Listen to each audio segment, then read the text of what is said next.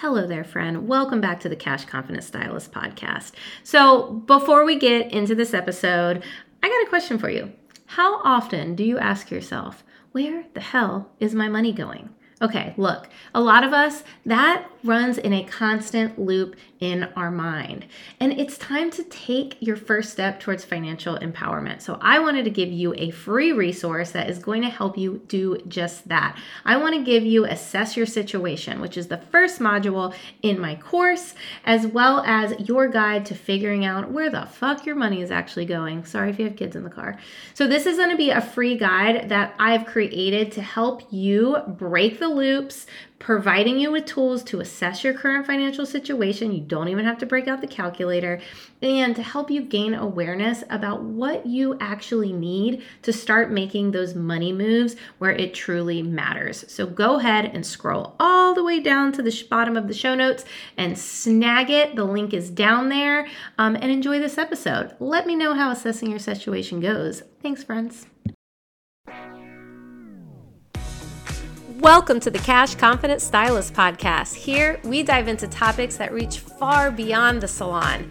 I'm your host, Misty Jane.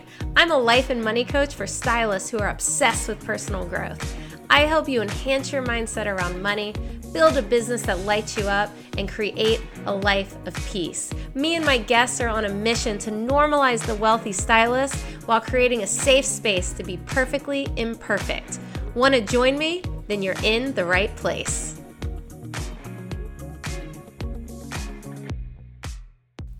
Hello there, friends. Welcome back to the Cash Confident Stylist podcast.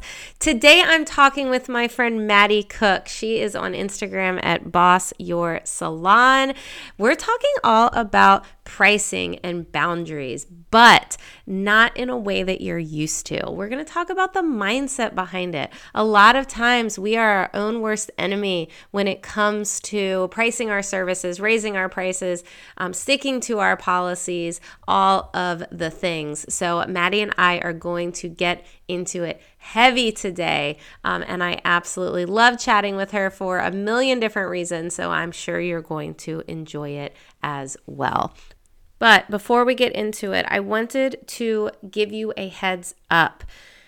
I only have a couple spots left for one on one coaching for 2022. And let's be real, the end of the year is coming quick. Now, who is my coaching for? It is for the stylist who is ready to dig deep and heal your relationship with money.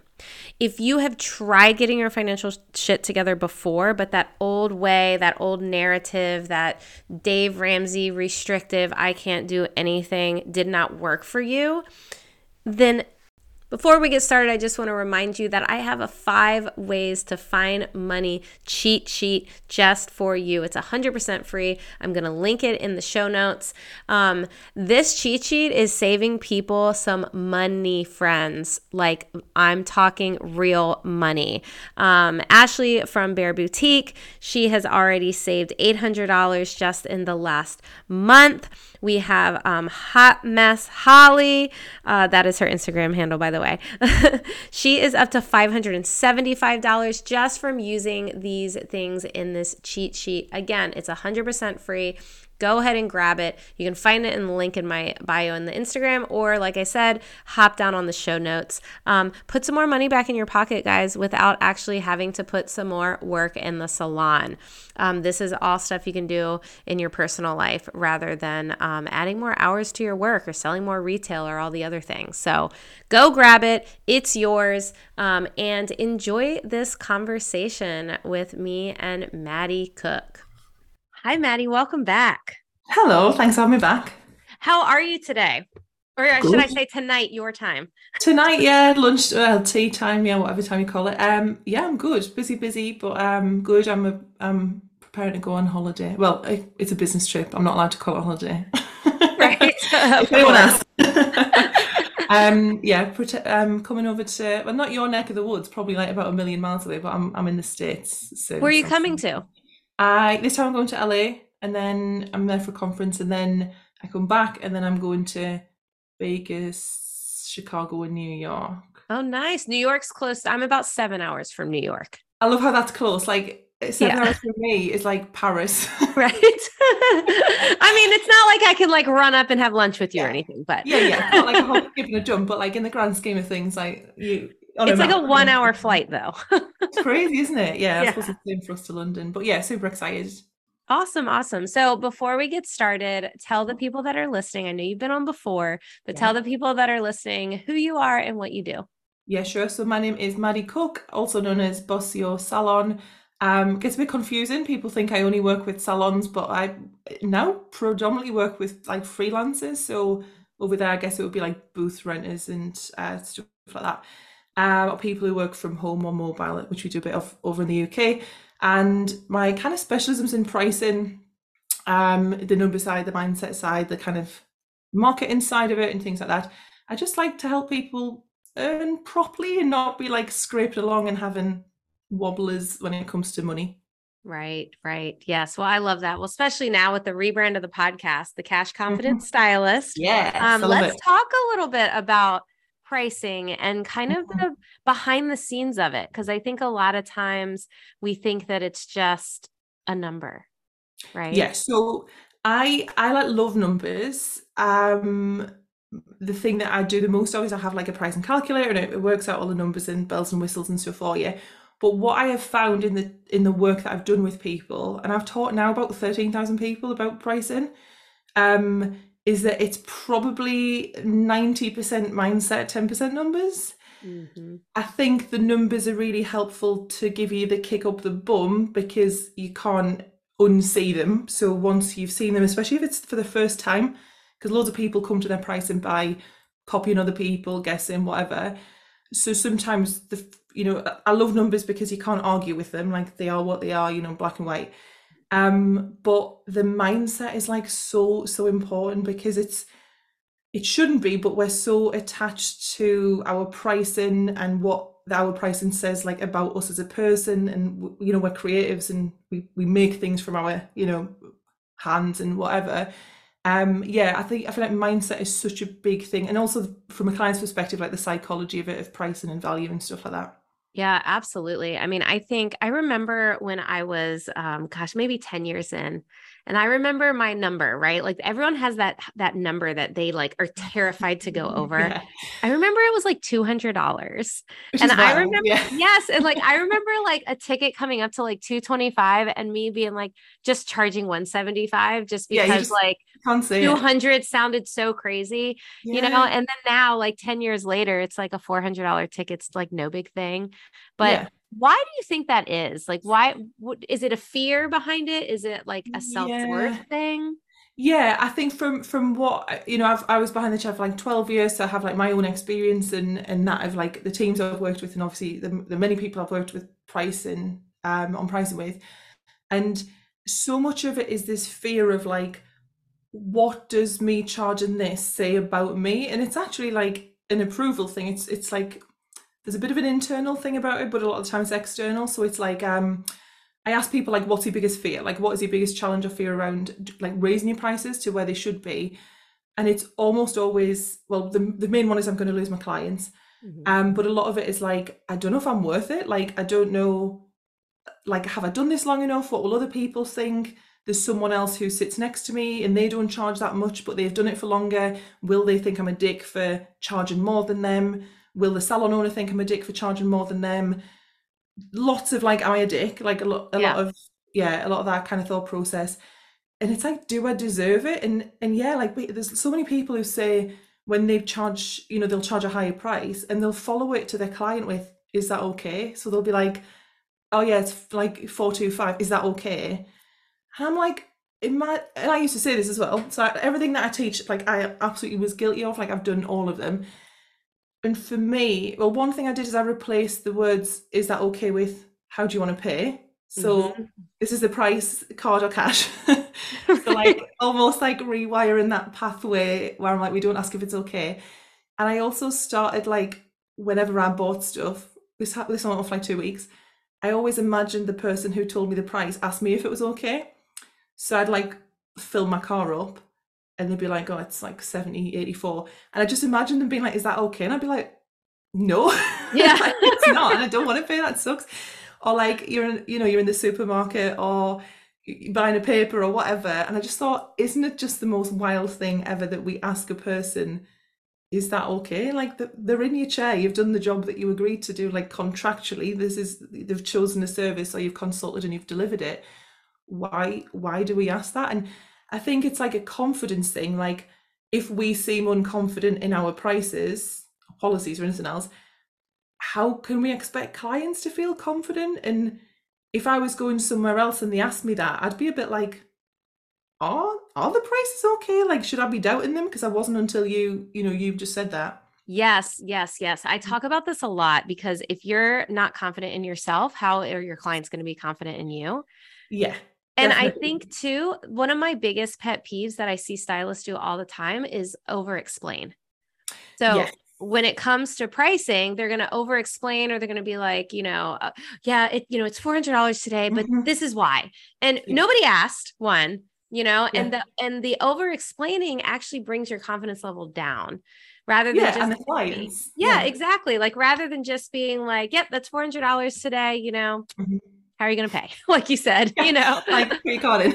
exactly yeah it's all it's all in the same vein isn't it it's all this like lack of confidence and you've you've just kind of led me onto this but a lot of people say uh, like i'll do it when i feel confident and i'm like honestly like if you are waiting for the confidence to do a price increase like you're going to be waiting a really long time mm-hmm. i have never felt like rock solid confidence in the increase even when i've used my calculator so even when i know the yep. numbers are like a dead cert. I'm I'm confident in the price, like that it's the correct price for the work that I'm doing. But when you're going out and telling a person that, or you know, maybe making an announcement or whatever, by human nature that feels uncomfortable because it's you know you're putting your head above the parapet you're getting out of your comfort zone you're putting a, a different price tag on the work that you're doing i think the survival part of your brain will always say this feels pretty scary like we don't really like this but for, I always say like do not wait for the confidence to come because I don't think it ever will. Like for me, it's always come on the back of doing this scary thing. So I remember one of the biggest increases I did was the salon had hit the in the UK we have like the VAT threshold. So it's like you, you literally hit a figure and then you have to add 20% on. And you mm. classed as like an unpaid tax collector for the government. So you collect it from your client and give it to the government. You don't it kind of sucks, but whatever. Um, so I had to just add 20% on straight off, straight up. And then my I do hair extensions, my supplier put like a really big increase on and it was January. So I had like the psychology of like, it's Christmas, it's January, everyone's everyone's skin. Um and luckily I, I went away and did it. I did the price increase like exactly where I needed to be. And I was absolutely shitting myself. Like the first client that came in, and um and she's lovely i remember who it is and she got a bunch of stuff so like i'd removed her extensions one of my team did a full you know color refresh then i fit a new head of extensions so the whole bill had gone up like i don't know maybe 200 pounds or something. So i was like behind the desk and i was like here you go here's your total. And she just didn't even bat an eyelid she paid she was like thanks so much girls. Oh by the way can you know i'm getting married in a few months can i just make sure i've got everything for that? And i just remember this like wave i was like it's fine. Like it, it's fine. It's going to be okay. So that was the confidence came after the thing. I think if I was waiting for it, I'd have just been waiting. It would never have come ever. God, I totally agree. I I mean, I've been doing hair now for it'll be 20 years next year. Wow. And I have always been nervous raising my prices. Mm-hmm. And this past summer, I raised them higher than I've ever raised them because I've always done like small jumps, yeah, like $5, $10 a service, things like yeah. that. This time I went up like um, $20 an hour Good for the first time. Yeah. And not a single person has batted an eye. It's wild. It was so, and I was so scared to send the email still, even mm-hmm. after all this time and knowing all the things that I know, just like you said, it's still uncomfortable and it's like st- no but i mean i even it, it's just crazy to me. And then i'm like why do i do this to myself? Yeah. There's like a science behind it. There's like there's a part of your brain that is kicking in when that happens. It's your amygdala and it's like a throwback from prehistoric days like before we were humans. And that part of our brain is still there that was it would help us run away from like predators that were going to rip your head off. And it's not as helpful now because we don't live in a world full of like angry dinosaurs or whatever. A little bit, but yeah. yeah, yeah. Don't get me started on our current government, but anyway. um, but yeah, it's like obviously less for, for a lot of people less dangerous, but it's it does it needs to be there because if it didn't if it wasn't there we would die pretty quickly we'd get in really dangerous situations like if you're crossing a street and someone comes hurtling around the corner like before you even think about it you're back on the sidewalk as you say back on the pavement and before you've even thought you don't sit and go right how fast are they going? Do i have time? You just it just does it which is brilliant to keep you alive but frustratingly this exact same part of your brain kicks in when you're doing a price increase because it goes this isn't the normal thing that we do. This is not our this is not what we did last week. We know that how we lived last week is okay and it feels safe and comfortable. So anything that upsets that feels the same as like we're about to die. Like this is terrifying. And and that's when it feeds you all this like kind of bullshit stuff and you like all this stuff that you believe where it's like you will be the worst person ever you will get bad reviews all your clients will leave and because it's our voice like it's our in- internal monologue we're like wow i believe it like it's me Right. of course, I'm believe me. So it's like uh, what really helped me was actually understanding that, like the the science of it. So when I start to have that feeling, I kind of go, "Thanks, brain. Thanks for keeping me alive. Cool. I don't really need you for this. Like this is not as dangerous as, as what you maybe think it is. So I'll, like Maddi, the human adult, will just continue and do this. So being able to kind of realize that that's it's doing me a favor. It's trying to help me. It's not it's just you know it doesn't it's not programmed for the modern day so that, that was really helpful for me knowing like the psychology of it Yes, that has helped me in so many aspects of my life because Mm, I oh, actually oh, try and oh. look at fear now as excitement. Yes there's that thing is it iran pahad or something like that? It's like the two the two fears. And i was reading about this and i, I laugh because um I, I love roller coasters. So like i love like universal studios like the faster the better. I i want to go to six flags when i'm when i'm over there and i can't wait. And my husband just doesn't like them. Just not for him. And we'll be in the line for a, a roller coaster and I'll be like, oh, oh, he'll be like, oh God, I don't feel good. I feel like lightheaded. I feel like dizzy, like my stomach's turning. And I'm like, yeah, I feel all of that too. But like, is that not excitement? And he's like, no, that's terror. Like, right. we even have like the same, the same physical like manifestations of this feeling, but I, I interpret them, or my brain interprets this as like, this is fun, this is exciting. I can't wait for this. Whereas his is like, I think we're going to die if we do this. So yeah, that's it. And it's seeing, and I think it's a mindset thing, isn't it? Of, of that growth mindset of seeing things as obstacles to be overcome or challenges to be dealt with rather than this is a roadblock, I can't do this. It's like, Yeah. yeah, this doesn't feel comfortable, but actually, I know that good things live on the other side of discomfort a lot of the time.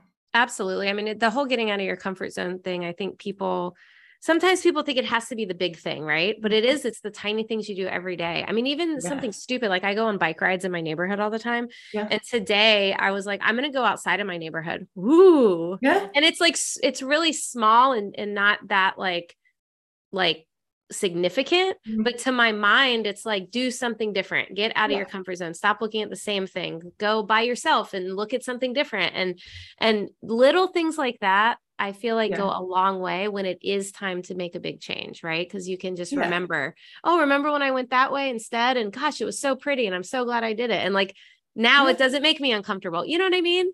It's just giving your brain like real hard evidence to draw on when it's giving you that like the theory of this is this is going to be horrible. You can be like, well, actually, if you look at like the facts, when I did this, it was absolutely fine.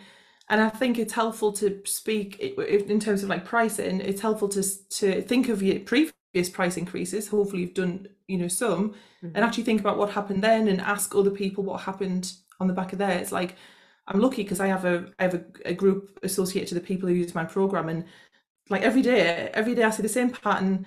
They stressed a bit. They think they can't do it. They're terrified. Then they say, "I've just put the email out. I'm absolutely bricking it." And I say, "Come back in like a week and tell us what happened," or I'll I'll find them and tag them and say, "What what was the update?" And they're like, "No one cares." No. like it's it's almost like they're like actually I'm a bit offended. Like this is kind of ruined now because uh, like no one gives a shit. But um, yeah. So I'm I'm lucky that I see this, and I, I need to make probably more of a habit of sharing this kind of publicly, just to give people like the evidence and the evidence and the evidence, and yeah, loads of it. So much of it, of it is a mindset, and and um, I, I saw a post about this today. I see this quite a lot.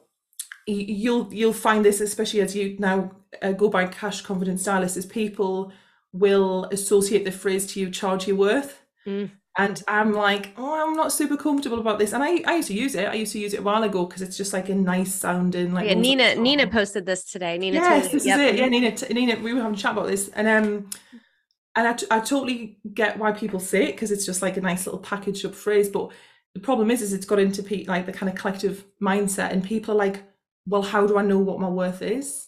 I'm like, well, stop you there. Like your worth is inherent as a human. Like you were yeah. born, you have self worth. Like you don't have to do anything. You don't have to prove anything. You don't have to produce anything or be productive or anything. Like you literally have that because you you were born. Like that is yours to keep yeah, when you do anything in the realm of like price and money, people, you know, people will invite you to speak at things and they'll say, Maddi helps people to charge their worth. And I'm like, I don't. Like your your self-worth as a human is like your birthright. Like you were born, you have self-worth. Like it has nothing to do with the job you do, how much money you make, the house you live in, anything like that. Whatever happens, you've got that and that's yours and no one can take that away from you. So I, would love to unravel that as an industry, like the, the notion of charge your worth and it is as Nina rightly says it's it's more about the value and what your client gets that's yeah. a lot more of a mouthful to say so I would say like maybe even like charge what you deserve people never feel as deserving as, yeah. as what they are I was gonna say yeah that's even I feel like that can be yeah. detrimental as well yeah because people be like well I don't deserve it so yeah it's more uh, you know I I would say like look at the price and the value is two completely different things. So like to a from a client's perspective, two different clients can look at the price that you set one would see heaps and heaps of value in it and the other would be like this is no this is not value for money at all yeah um and it would be like going and buying a bag from like gucci compared to going and buying something from like target or whatever like yep. there are clients for each there are customers for each because everyone has a different budget everyone has different priorities and but neither really worry about each other and i think that's another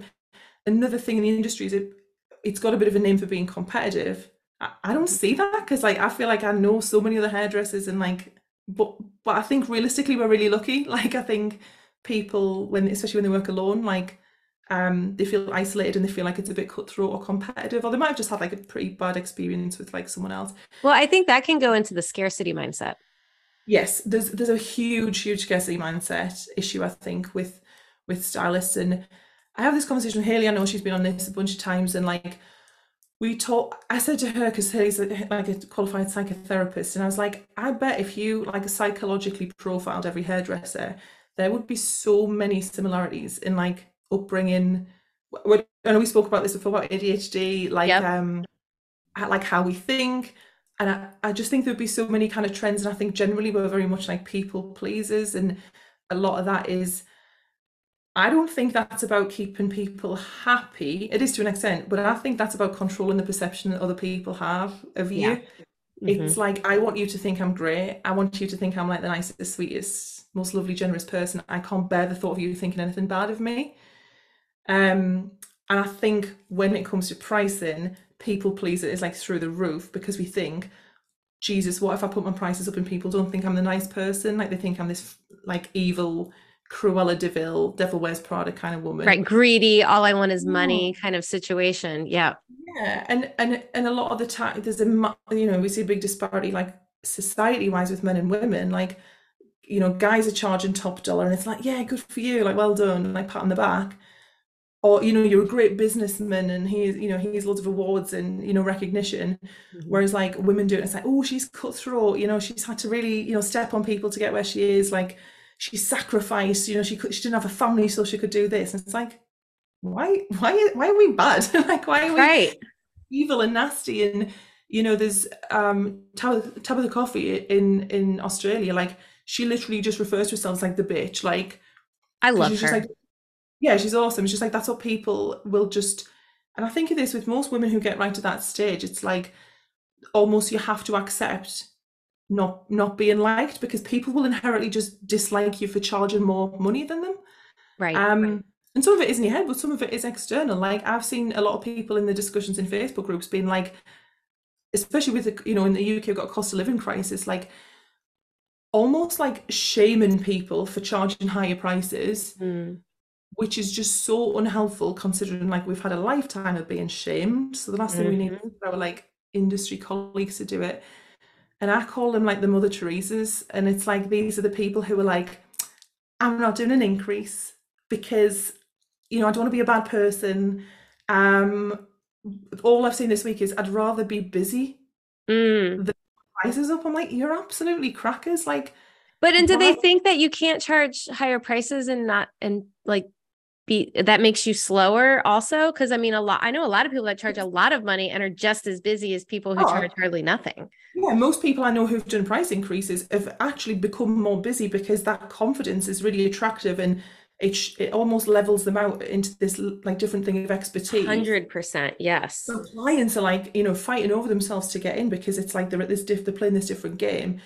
But it's this, it's a real scarcity mindset, and it's really bad over here at the moment with like media and stuff. And it's, it is, it's like I'd rather be busy. Like you should be happy to have any clients, like even if you know it means doing services that you hate or like work. You know, if someone wants to come in for dry trim for ten quid, you should just take them. You should just do it because money's money. You should be happy with anything like any scraps that you can get. No. I'm like, this is setting us back loads, and it just doesn't have to be the way. Like, and it's frustrating because I'm like, I have so much evidence. Like, I have so many people I know who are charging appropriately or more than they ever thought they could, and actually have the most respectful clients ever. Mhm. Um, but yeah, back to this like the Mother Teresa vibe. I'm like, it's really cool for you if you don't have to do this. But what you might not be telling us is like, what's your financial situation? Like, you might be sat there with like six figures in the bank, different revenue streams, household income, you know, much more than anyone else is here, no kids, no debt. So, yeah, that might be great for you and that might be possible for you. But without knowing all of that, you're shaming a person who might be like a single mother trying to feed her children, going, "Oh my god, I must be a horrible person because I'm, you know, profiteering in a in a um cost of living crisis." So there's it's Right. almost like it's like infighting of like the good guys being like, "Oh, I'm not going to put my prices up." Almost creating this big gap between like we're the goodies and you're you're the bad people, you know? Well, what's interesting to me is I almost see I from from what I have seen personally, it's almost opposite where the people who are scared to raise their prices, the people who are shaming others for being more expensive, they're the ones struggling financially. And 100%, and yeah, I yeah. almost think that they're projecting how they're feeling onto Mm. other stylists. So because they can't afford that other stylist, because they, you know, look at them as, well, that's just like too much, then they project that into their own business. And that's so detrimental to them. If they just realize, hey, I could look at that stylist who's charging all this money and go, wow, that's where I could be. Mhm. It would be How do I yes it would be such Yeah. a big a big shift for them you know Yeah, and and i think that's where the mindset Mm.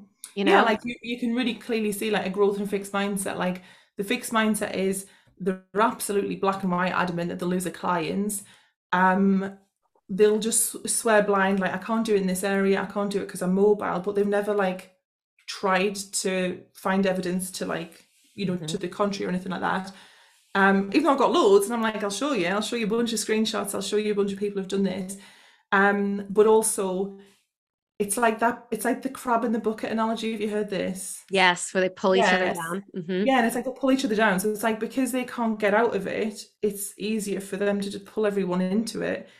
Um it is it's like this bucket crab mentality whereas when i see people who are doing what i want to do or if i ever feel like jealous i'm like oh let's think let's investigate this. This is an interesting thing. Like what is it telling me? Because this is about me this isn't about them what is it that i want or what is missing that you know from my life and how do i change that? And i i would be like i want to sit at the table with them. Like i want to meet them. I want to talk to them. I want to understand you know hear their story. I want to listen to their podcasts. And you know and i think that's a big difference between those two mentalities Mhm. is there are people who are just like no this is my lot. This is as good as it gets. And i'm just going to stay put. But i'm also going to kind of blame everyone else as well. And i'm not going to take you know my own responsibility for how i can change you know how i can change things. Um but and, and i think fair enough like if that's what you want to do that's absolutely fine. I've got no issue with people working how they want to work. But what pisses me off is when they try and shame the people who are trying to better themselves and improve their life. Right. Because it's such a rocky path anyway. If someone on the internet shames them, that can really set people back. And it's like it's a strange on the internet, but because the mindset is so fragile around, you know, charging appropriately, then that's that's the thing that gets me the most, I think. Yeah, I agree. I call them my expanders, people that are doing more than me that I like like Yes, want to that. be there. I'm like they I they help me expand because they show me what I am capable of doing. If they can do it, why can't I do it in my way? Yeah, it's like a possibility thing, isn't it? It's like if you can be it, you can see it. That's it. Sorry, if you see it, if you can see it, you can be it. So it's like I want to, I want to be physically around these people. Like yeah, we could all look at everyone who's, you know, doing better than us and go and you know come up with reasons and you know excuses and slide them off or whatever. But yeah, I always think that's quite an interesting thing to observe is how people behave Mhm. around people who are like, I guess, you know, at that next level to where they are in business. Do they want to drag them down or do they want to go, oh, can I come and sit up there with you? Yeah, I think people, uh, there's a lot of people out there that are so scared of like vulnerability, right? They're like scared to like look in the mirror. They're scared to take Mhm. responsibility.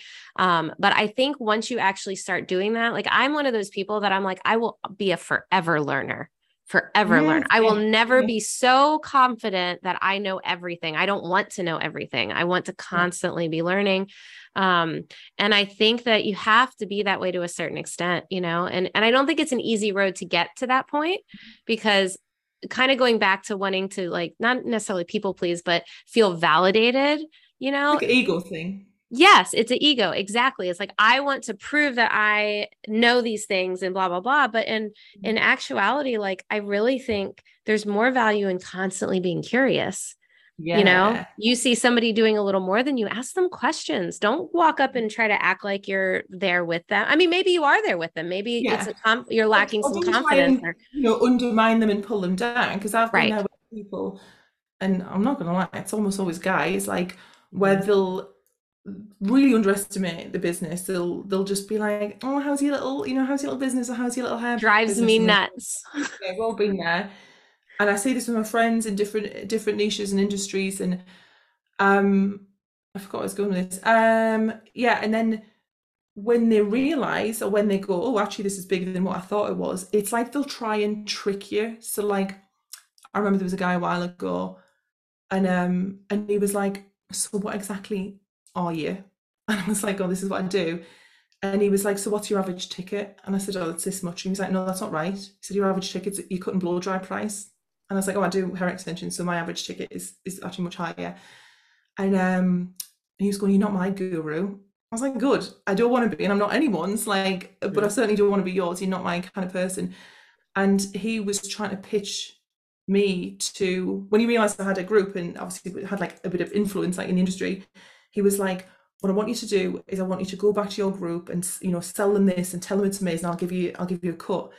And the cut would have actually been about four hundred pounds a person, so maybe like six hundred dollars. And and I said no, thank you. And he was like horrified. He was like, "Do you not want money? Is that what it is?" Like, I don't want your money. yeah, I said I said money money's not the same. I said I don't want your money. I want I want money in like integrity and and I said like uh, there's no way. I said I can't go to my people and start banging on about this thing that I've never used and would would never use. Oh my god, he was just like absolutely just awful. Like, and I feel like I've dealt with these people over and over again. Whereas like if I saw that in someone else, and when I do see this in someone else, I'm like, tell me everything. Tell me your whole journey. Like that's why I love podcasts as well. I love to know how someone came from where they were to like where they are. Right. It just seems weird thing. Maybe it's a ga- maybe it's like the negging thing. It's a bit like when people want to date you and then they're kind of horrible. I, I think, like you know what I think it is? Because I'm getting this in DMs all the time. Like I'm forever like if I get a, somebody that follows me that I see coach in their name, and the next thing you know, they're liking all my pictures, and the next yeah. thing you know, like I've never spoke to this person. I'm getting a oh my god, I'd love to help you hit six figures in your coaching business, and I'm like, who are you? One, and and Yeah. it I feel like for me personally. I'm try- I'm very much trying to build a business with integrity. Like I do Mhm. not want fast cash. I do not want a million clients quickly. Like Mhm. I want to build true trust with people. I want to build true friendships with clients. It, I've done this with my hair business. I would like to do it with my coaching business. I am Mhm. doing it with my coaching business. Um, and I think that people like that, it's like, again, it's a different form of scarcity. Yeah, yes, I yes, think yes. you know what I mean. I think it, I think it's like a um, it's a I need to have as many people. I need to have this much money. I need to hit this, and they need to do it quickly. Yeah. And it just doesn't come off correct. no, and I think I think yeah, you will probably make quite a lot of money quite quickly, but it's like what what's the long term? Like where does this go? Especially if you're not delivering on like your promises and things like that. And I think that's always such a good value to have. Like in when I did hair, integrity was massive, massively important, and that looked like saying no. You know, when when a client wasn't a good candidate for something, asking them to take some time, saying, you know, not right now, this is what I need you to do in the meantime. And actually that grew my business more than saying yes, because yes. people were so appreciative that I didn't just take their money, because I could mm-hmm. have, that, you know, that it was able to say no. So I think I think this is the same for you, but, but I feel so much more drawn now to people based on like their values. Like I couldn't really give a shit if you're like a seven figure boss babe in 30 seconds. Like cool. cool. It's probably smoke and mirrors anyway. It's probably bullshit, but okay. Well, yeah, we, yeah, we know we know a lot of behind the curtain of this stuff when you're a coach and you see a lot of the the grimy stuff. But um, yeah, like I'd much rather be like energetically, do we match? You know, would I hang out with them in real life? You know, would I have a coffee with them? Like, are we on the same page? And actually, what's what's your ethos? Like, why are you here?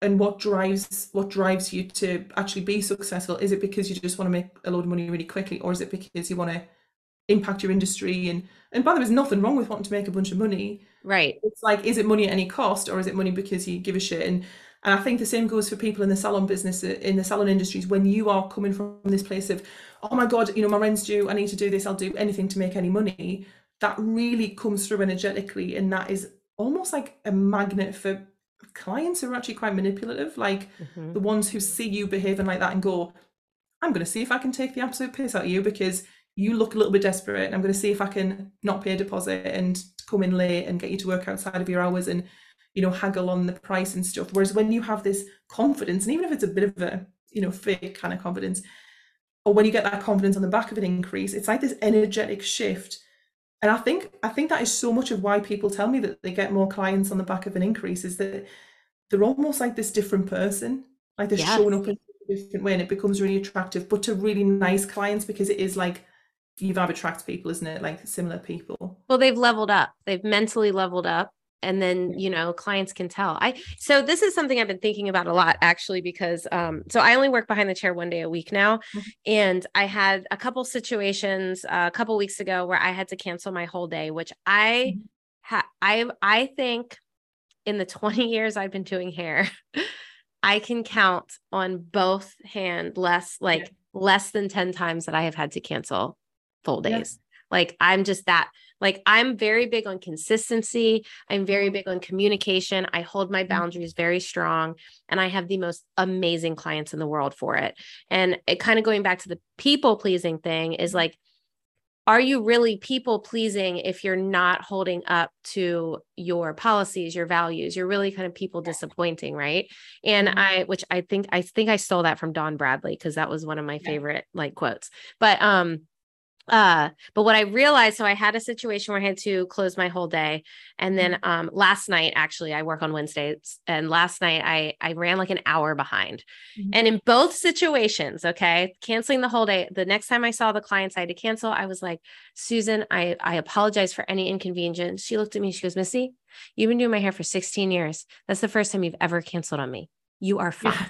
And then same, with, yes, and then same with yesterday. I was like, I am so sorry, sorry that I'm mm-hmm. I ran so behind because I let her know, you know, two hours in mm-hmm. advance. Like I knew, you know, you're gonna run behind. You know, you just you know, like yeah. I hate when people are like, oh, I text them five minutes before. You knew an hour mm-hmm. ago that you were more than likely going to run behind. You can stop for one second with your client and text yeah, your next client. To do this. Yeah. Yes. Mm-hmm. Um, and same thing. She was like, You have never and I, I did her. I a lot of people have been with me for a very long time, mm-hmm. and um, you have never done this. It's it, you're fine. It's okay. And I'm just like, that's where the communication. That's where letting go of the people pleasing and doing things the way that that feel good and and like in line with integrity can yeah. give you those clients that love when you raise your prices, that congratulate you when you raise your prices, that are perfectly fine if you have to cancel for an emergency, that mm-hmm. the, the clients that you look forward to seeing because they respect you, they respect your business. Mm-hmm. Um, and I wish more people understood that.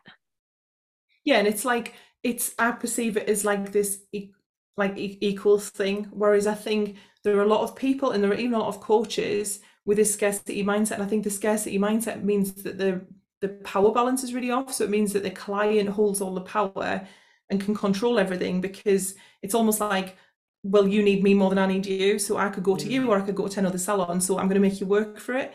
And when the client holds all that power, it, it's just such an imbalance. And it's like, and that's when we get resentment and boundaries are just out of the window. We're just doing whatever they want us to do and then it's not about it's not about you having more power than your client. I don't think we're above anyone or anything like that. I think we can have this really equal and equitable like very open communication very equal like respect. Like i will absolutely respect your time and your money mm-hmm. but i need you to respect my time and my money my income as well. But absolutely if we have this like like equal conversation of this is what i expect from you. This is what you can expect from me. If that doesn't go right for either of us this is what the process will be. You know that And I think another part of people pleasing is just this terror of having conversations that you perceive to be difficult. Mm-hmm. Like so many posts in my group are, how do I say this? Like my client has said this email or this text, how do I say it? And it's almost like they just don't have the tools. And I'm sure, again, if you looked at their upbringing and whatever, you would see a pattern in they just really, really struggle with having difficult conversations. And it is, it's this good girl, it's this people pleaser, it's this like, I cannot rock the boat at any cost. So I don't even have the toolkit. Like, I don't even have the words to say, okay, I'm so sorry you couldn't make it today. So I'm going to send you a link to pay your cancellation fee. You can send me a deposit and I'll get your next appointment in. See you then. Like right. they can't do that. Or to them, that feels like it's just the most terrifying thing ever mm-hmm. because they're so far the other way of this real people pleaser. Um, but yeah, it just it just creates resentment. Like you will hate, you will start hate your job, you'll hate your clients, you'll kind of hate yourself for getting yourself in that position unless you can kind of slide back into the middle and you don't have to go the other way and, and become a bitch and be, you know, nasty or anything. It's not about being aggressive or anything. It's this like lovely, assertive, but still a nice, kind, good person in the middle. And your clients can meet you there. Like it's it's a really lovely place to do business from. Well, I always think about how how would I want my friend to treat me? Yeah. You know, like yeah, like exactly. I wouldn't want my friend to to cancel dinner on me and lie about why they did it or you know what I mean? Like I I just I would just just be honest and you know and yeah. and I don't think I think there's a little bit of a misconception around boundaries that mm-hmm. boundaries have to be mean. No, you know, like holding your boundaries. It's and it's like no, you can just be very you can just communicate in in a nice way.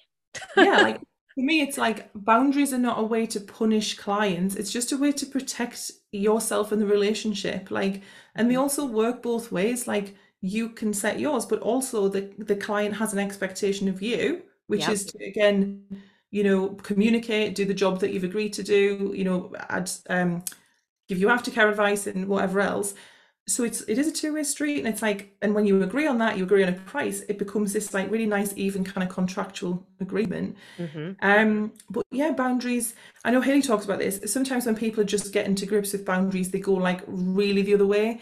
And i see sometimes people in my group and it's hard because i'm like you know i'm proud of you because i knew this was really hard but they've really slid over to that side and they're like no you will never get back in my chair again. You know you've disrespected me. And i'm like okay we're a little bit we're a little bit too far. Like let's chill let's out a little bit. yeah, just because they're learning, they're just kind of finding their feet with it, and sometimes they just overshoot it a little bit. But um, uh, yeah, it's it's really good to see this shift, and I am seeing it like across the board in in people finding it okay to do this. What I would love to see across the industry as a whole is is just totally normalizing this in the same way that it is with other businesses. So, you know, deposits of booking fees, cancellations, like not just having policies but enforcing policies. Right, um, right. And just protecting our business and, and doing the same with boundaries around like working hours, how and when we respond to clients, how they book in, how they contact us.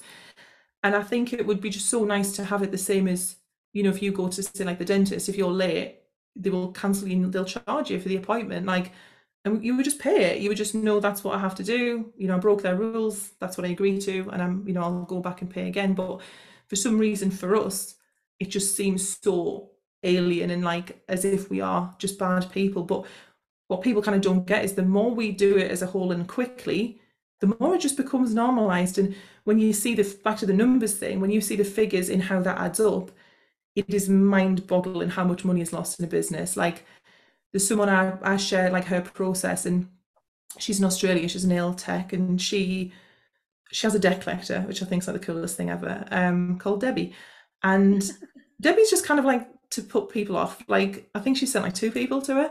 Uh-huh. Um, and it's just like an, a, a deterrent really but she will you know she charges deposits for everyone if you're seven minutes late she will cancel you she will charge you and i said like do you have the numbers for this i'd be really keen to know like what the impact's been and she and she made the equivalent of so in our money it's about three and a half thousand pounds so maybe i don't know like four and a half thousand dollars in appointments that she didn't do in three months wow that was like on top of the work she did. So that was the people who cancelled too close to the appointment, who were seven minutes late or didn't show.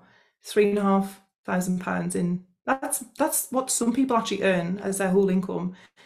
Um, and that was on top, and that was the work that she didn't do because she protected her income with you know with policies and actually enforcing things and seeing them through. But because that is now the way that she does business, everyone's fine with it. Like clients, and I said, she was like, I've had clients that I've charged them more times than I've actually done the nails because. Right. Yeah. And sometimes to the point where she's like, I'm going to not take appointments from you because I'm kind of feeling uncomfortable taking so much money when I've never done your nails before. Yeah. Um, yeah, it's about like normalizing it and making it so it's just just really easy breezy part of how you do business. Absolutely. I think um, I remember so I went into a suite and from a commission salon and I was like I burnt myself out in like 2 3 months like it was I was a hot mess cuz I was in the people pleasing I didn't yeah. think anyone was going to follow me you know the whole all all the things in my head um and then I got a business coach and I completely revamped and that's when like everything the beautiful business that I never knew could exist started happening yeah. and I remember being scared that so many people were going to leave me and then mm-hmm. being so happy when they did. Yeah. Like the it's people that you don't want like mm. they didn't like they don't like the boundaries they don't like the they don't yeah. like you standing your ground you know and then they left and i was like why was i so upset that it's, i was so worried they were going to leave and i was so like now the great people are coming in yeah. and like I think that's a big that one of the biggest fears is that all your clients are going to leave you if you raise prices, right? That's like the biggest, yeah, say. But yeah. but I've asked people before, they'll literally tell me I'm so busy, I can't even think straight. Mm-hmm. Okay, let's raise your prices.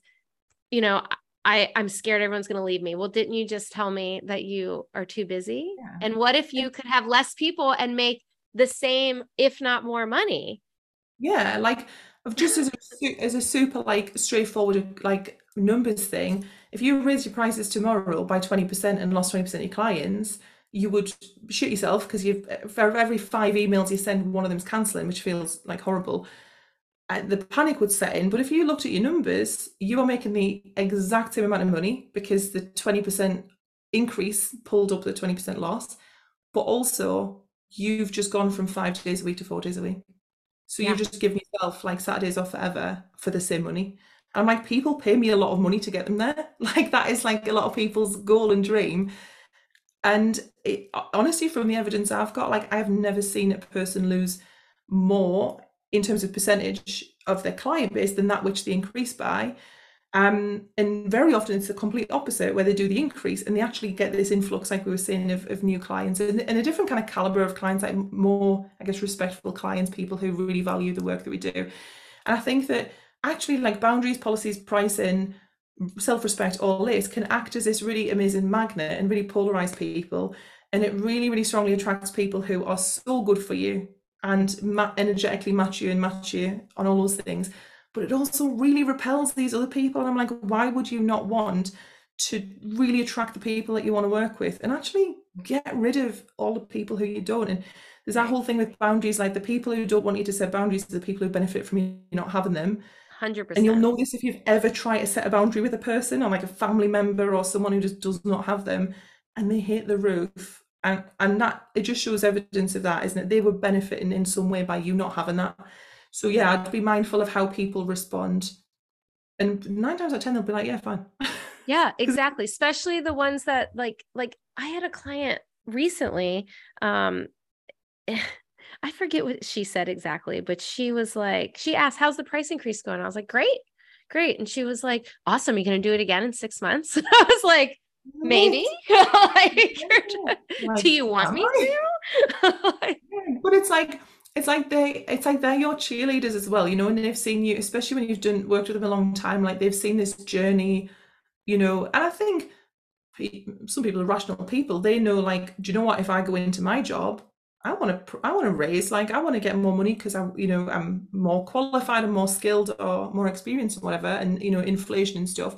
So i think most reasonable people can correlate the two and go well i get that so yeah you do too but yeah, I get people. I, I obviously get sent loads of stuff, and people send me like the texts from their clients, and they are like the sweetest things. People are like, "Yes, book me in." Like, I'm so proud of you. Like, that's so much more realistic for the kind of work that you do. I've been waiting for you to do this. You can go. You know, you can charge even more. Uh, and the thing that I was actually that I was thinking of as you've seen something before is like like embodiment. So I do this thing now where I try and be the client that I want. Mm. So I try and pay people on time. Like if you give me like a month to pay, I'm paying you on day one. Mm-hmm. I'm going to pay in full where I can. Like I just, I'll show up, I'll be prepared and I'll put the work in because that's the type of client that I want to attract, especially, you know, coaching clients and stuff. And what I've, what I've noticed is that, and again, it's a scarcity mindset.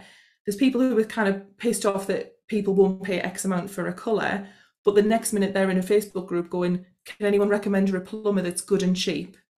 Mm-hmm. But they'll mm-hmm. they'll go ballistic if if this, someone says, "Oh, is there any cheap hairdressers around?" They'll be like, "You know, you're devaluing our industry." And I think be the client that you want to have. So when you're looking for other tradespeople and you know skilled workers and stuff, be respectful of their skill and their expertise, and or just be honest and say, "This is my budget. Not I want someone cheap. Like my budget is this. Can anyone fit that?" And again treat them with respect and be, be the kind of person that you want people to treat you like as well. And again that will att- that tends to attract those types of people in your life. Um but yeah i get this a lot with with policies. There's this like catch 22 where i i have to enforce policies. You'll, you'll be the same in your coaching business you know and it's hard. It's probably the worst bit of our job is having to chase people who haven't paid us and whatever else.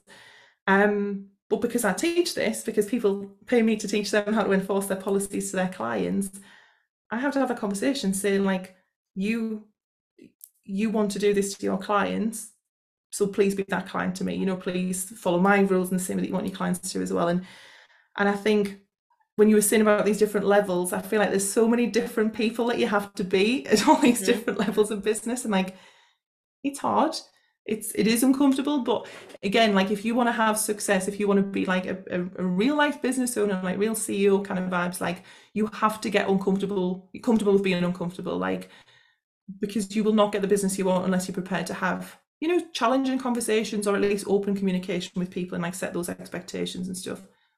Do you believe that you can have a successful business without personal growth behind it? No. Mm. Like I I was voicing out my friend today and I said I feel like a Russian doll. I feel like in the last 2 years and I've uh, maybe the last year so I've been in therapy as well like regularly for last year and a bit which has been incredible. I know it's much bigger in the States. Like in the UK, we wait until we're like really, really unwell before we would ever, in fact, many people wouldn't sadly, but um, my therapist is brilliant. And I was like, I feel like especially at the minute, I feel like I'm having this real mad kind of growth period in the business and personally. It's like I feel like this Russian doll. I feel like I've been cracked open, and like next Maddi's underneath, and then she cracks open, and then there's another one, and it's like it's such a cool thing, but it's hard. It's like it's really hard, and there's like the business stuff, there's the strategic, and again, it's like the money, the numbers, the figures, and the strategy. But then there's like the person, and I think this is the mindset. This is like the imposter syndrome and being able to deal with the challenges that exist on this level that you kind of didn't even know existed there. That's been a really interesting like reflection and journey for me. Yeah, same. This the coaching business is um every like level if we're going to talk about it in that way mm-hmm. that I hit, it's a whole new personal growth thing for me. Yeah. Like that I just didn't expect. At the beginning it's like imposter syndrome. You kind of get past that, you know, and then it's like I don't know. It just it just keeps there's so many layers. Yeah, it's like um in the book You're a Badass, she calls it new level, new devil. And I was like, this is yes. exactly behind the chair. I remember like hitting a certain turnover, then I was like, oh god, now I have to pay this VAT. Or I remember expanding and hiring staff, and then I was like, I have no idea how to lead people. Mm. Or, you know, I, there's there's just these things that you, you think you want the goal, but you kind of forget that behind the goal is a whole other there's a lot of hard work and like challenges that live behind it. I mean god uh, but back to what you said about learning like if i go a day and i haven't learned something like i'm pissed. I'm yes. like i feel like my brain hasn't worked that day and i'm like i need to learn stuff i need to know stuff. And if i i wish i'd kept like a list i might started sometime of all of the things that i have learned and in, so much more in the coaching industry. Is like the other day i was like googling custom css and I was like, how have I even got to this point? I made a chatbot the other day, the amount of automations, Facebook ads, tech related stuff. Jesus, like Yep, that's been the last 2 years of my life. yeah, it's like oh, it's I, you can't I don't think anyone you can describe it until you until you've been in it. But and yeah, people see this tiny little portion where you're like, "Hi, I'm on camera and I'm doing this." And it's like to cre- even to create like a like a course or something all of the stuff that goes in behind the scenes mm-hmm. i'd say the actual like delivering it is maybe like 5 10% or something like that. So oh, so little. Yeah and it's and it's definitely this person and i've i'm i'm going through the thing at the moment where which i can't share because it's like legal related things i don't want to i don't want to like mess anything up but um if this had happened to me two years ago i wouldn't have behaved in the same way. I'd have been like yeah whatever like let them off. You know we're just gonna pot you know we're going to continue on because it's you know i don't want to give this my energy. Whereas now i'm like no like i'm going to pursue this. Like this is not acceptable because i own a business and another business owner would not you know allow someone else to do this. Mm. so i'm like unlucky. You caught me at a really bad time for you right. because like i'm so prepared to protect my business and my intellectual property and my livelihood that like this is not good you know bad times for them is all i'm going to say. But yeah, and I just think this is so cool and like and you forget that people are watching you. Like I get so many messages being like, I was able to do this because I saw how you handle this. And mm-hmm. they might never have engaged with you when it happened. But it's a bit like kids, like, you know, if you have a kid, they see and take in everything you do, and they're like almost writing their manual of like behavior and how to act and stuff. And I think when you're in this position, when you're a coach or you know have any sort of influence or whatever, you've got to there's so much responsibility with that and in a way i let that push me because i think do you know what? I can't even do this for me. Like this is about how this helps other people and like the permission it gives them and the example that it sets them. And that's why the embodiment thing's so important. It's like i have to live and breathe what i teach them because i don't want to be a hypocrite. I don't want to tell them to charge properly and have policies if i'm not going to do this. Like that's right. not okay. If i'm not going to you know if i'm not going to chase a person who hasn't paid me yeah i would tell a person to do that. Like that's not okay. So that's cool. And kind of leveraging that for the positive rather than going, oh, it's too scary. I'm going to just, you know, go back to where I was before. Yeah, no, I love that. And, and it's, it's God, it's so true.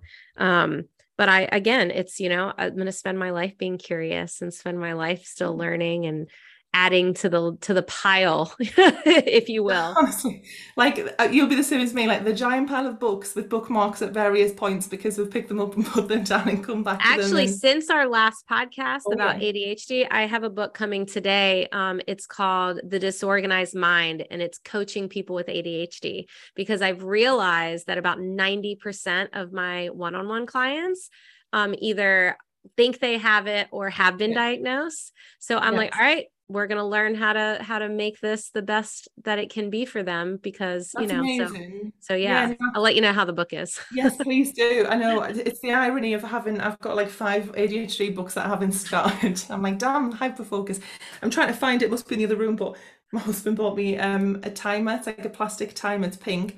And when you turn it it puts like a little red time on the clock so I can go right five minutes write an email. And it's such a good visual Oh, good to know. Good to know. Okay, I'll have to remember that. Um, I could talk to you for hours. um, I so I asked you this last time, but I'm going to ask again because this is the new question of the podcast, and maybe yeah. your answer is different, maybe it isn't. Either way, Maddi, what does being a cash confident stylist mean to you? So, being a cash confident stylist is having self respect, even when it's hard, doing the hard thing even when it's hard.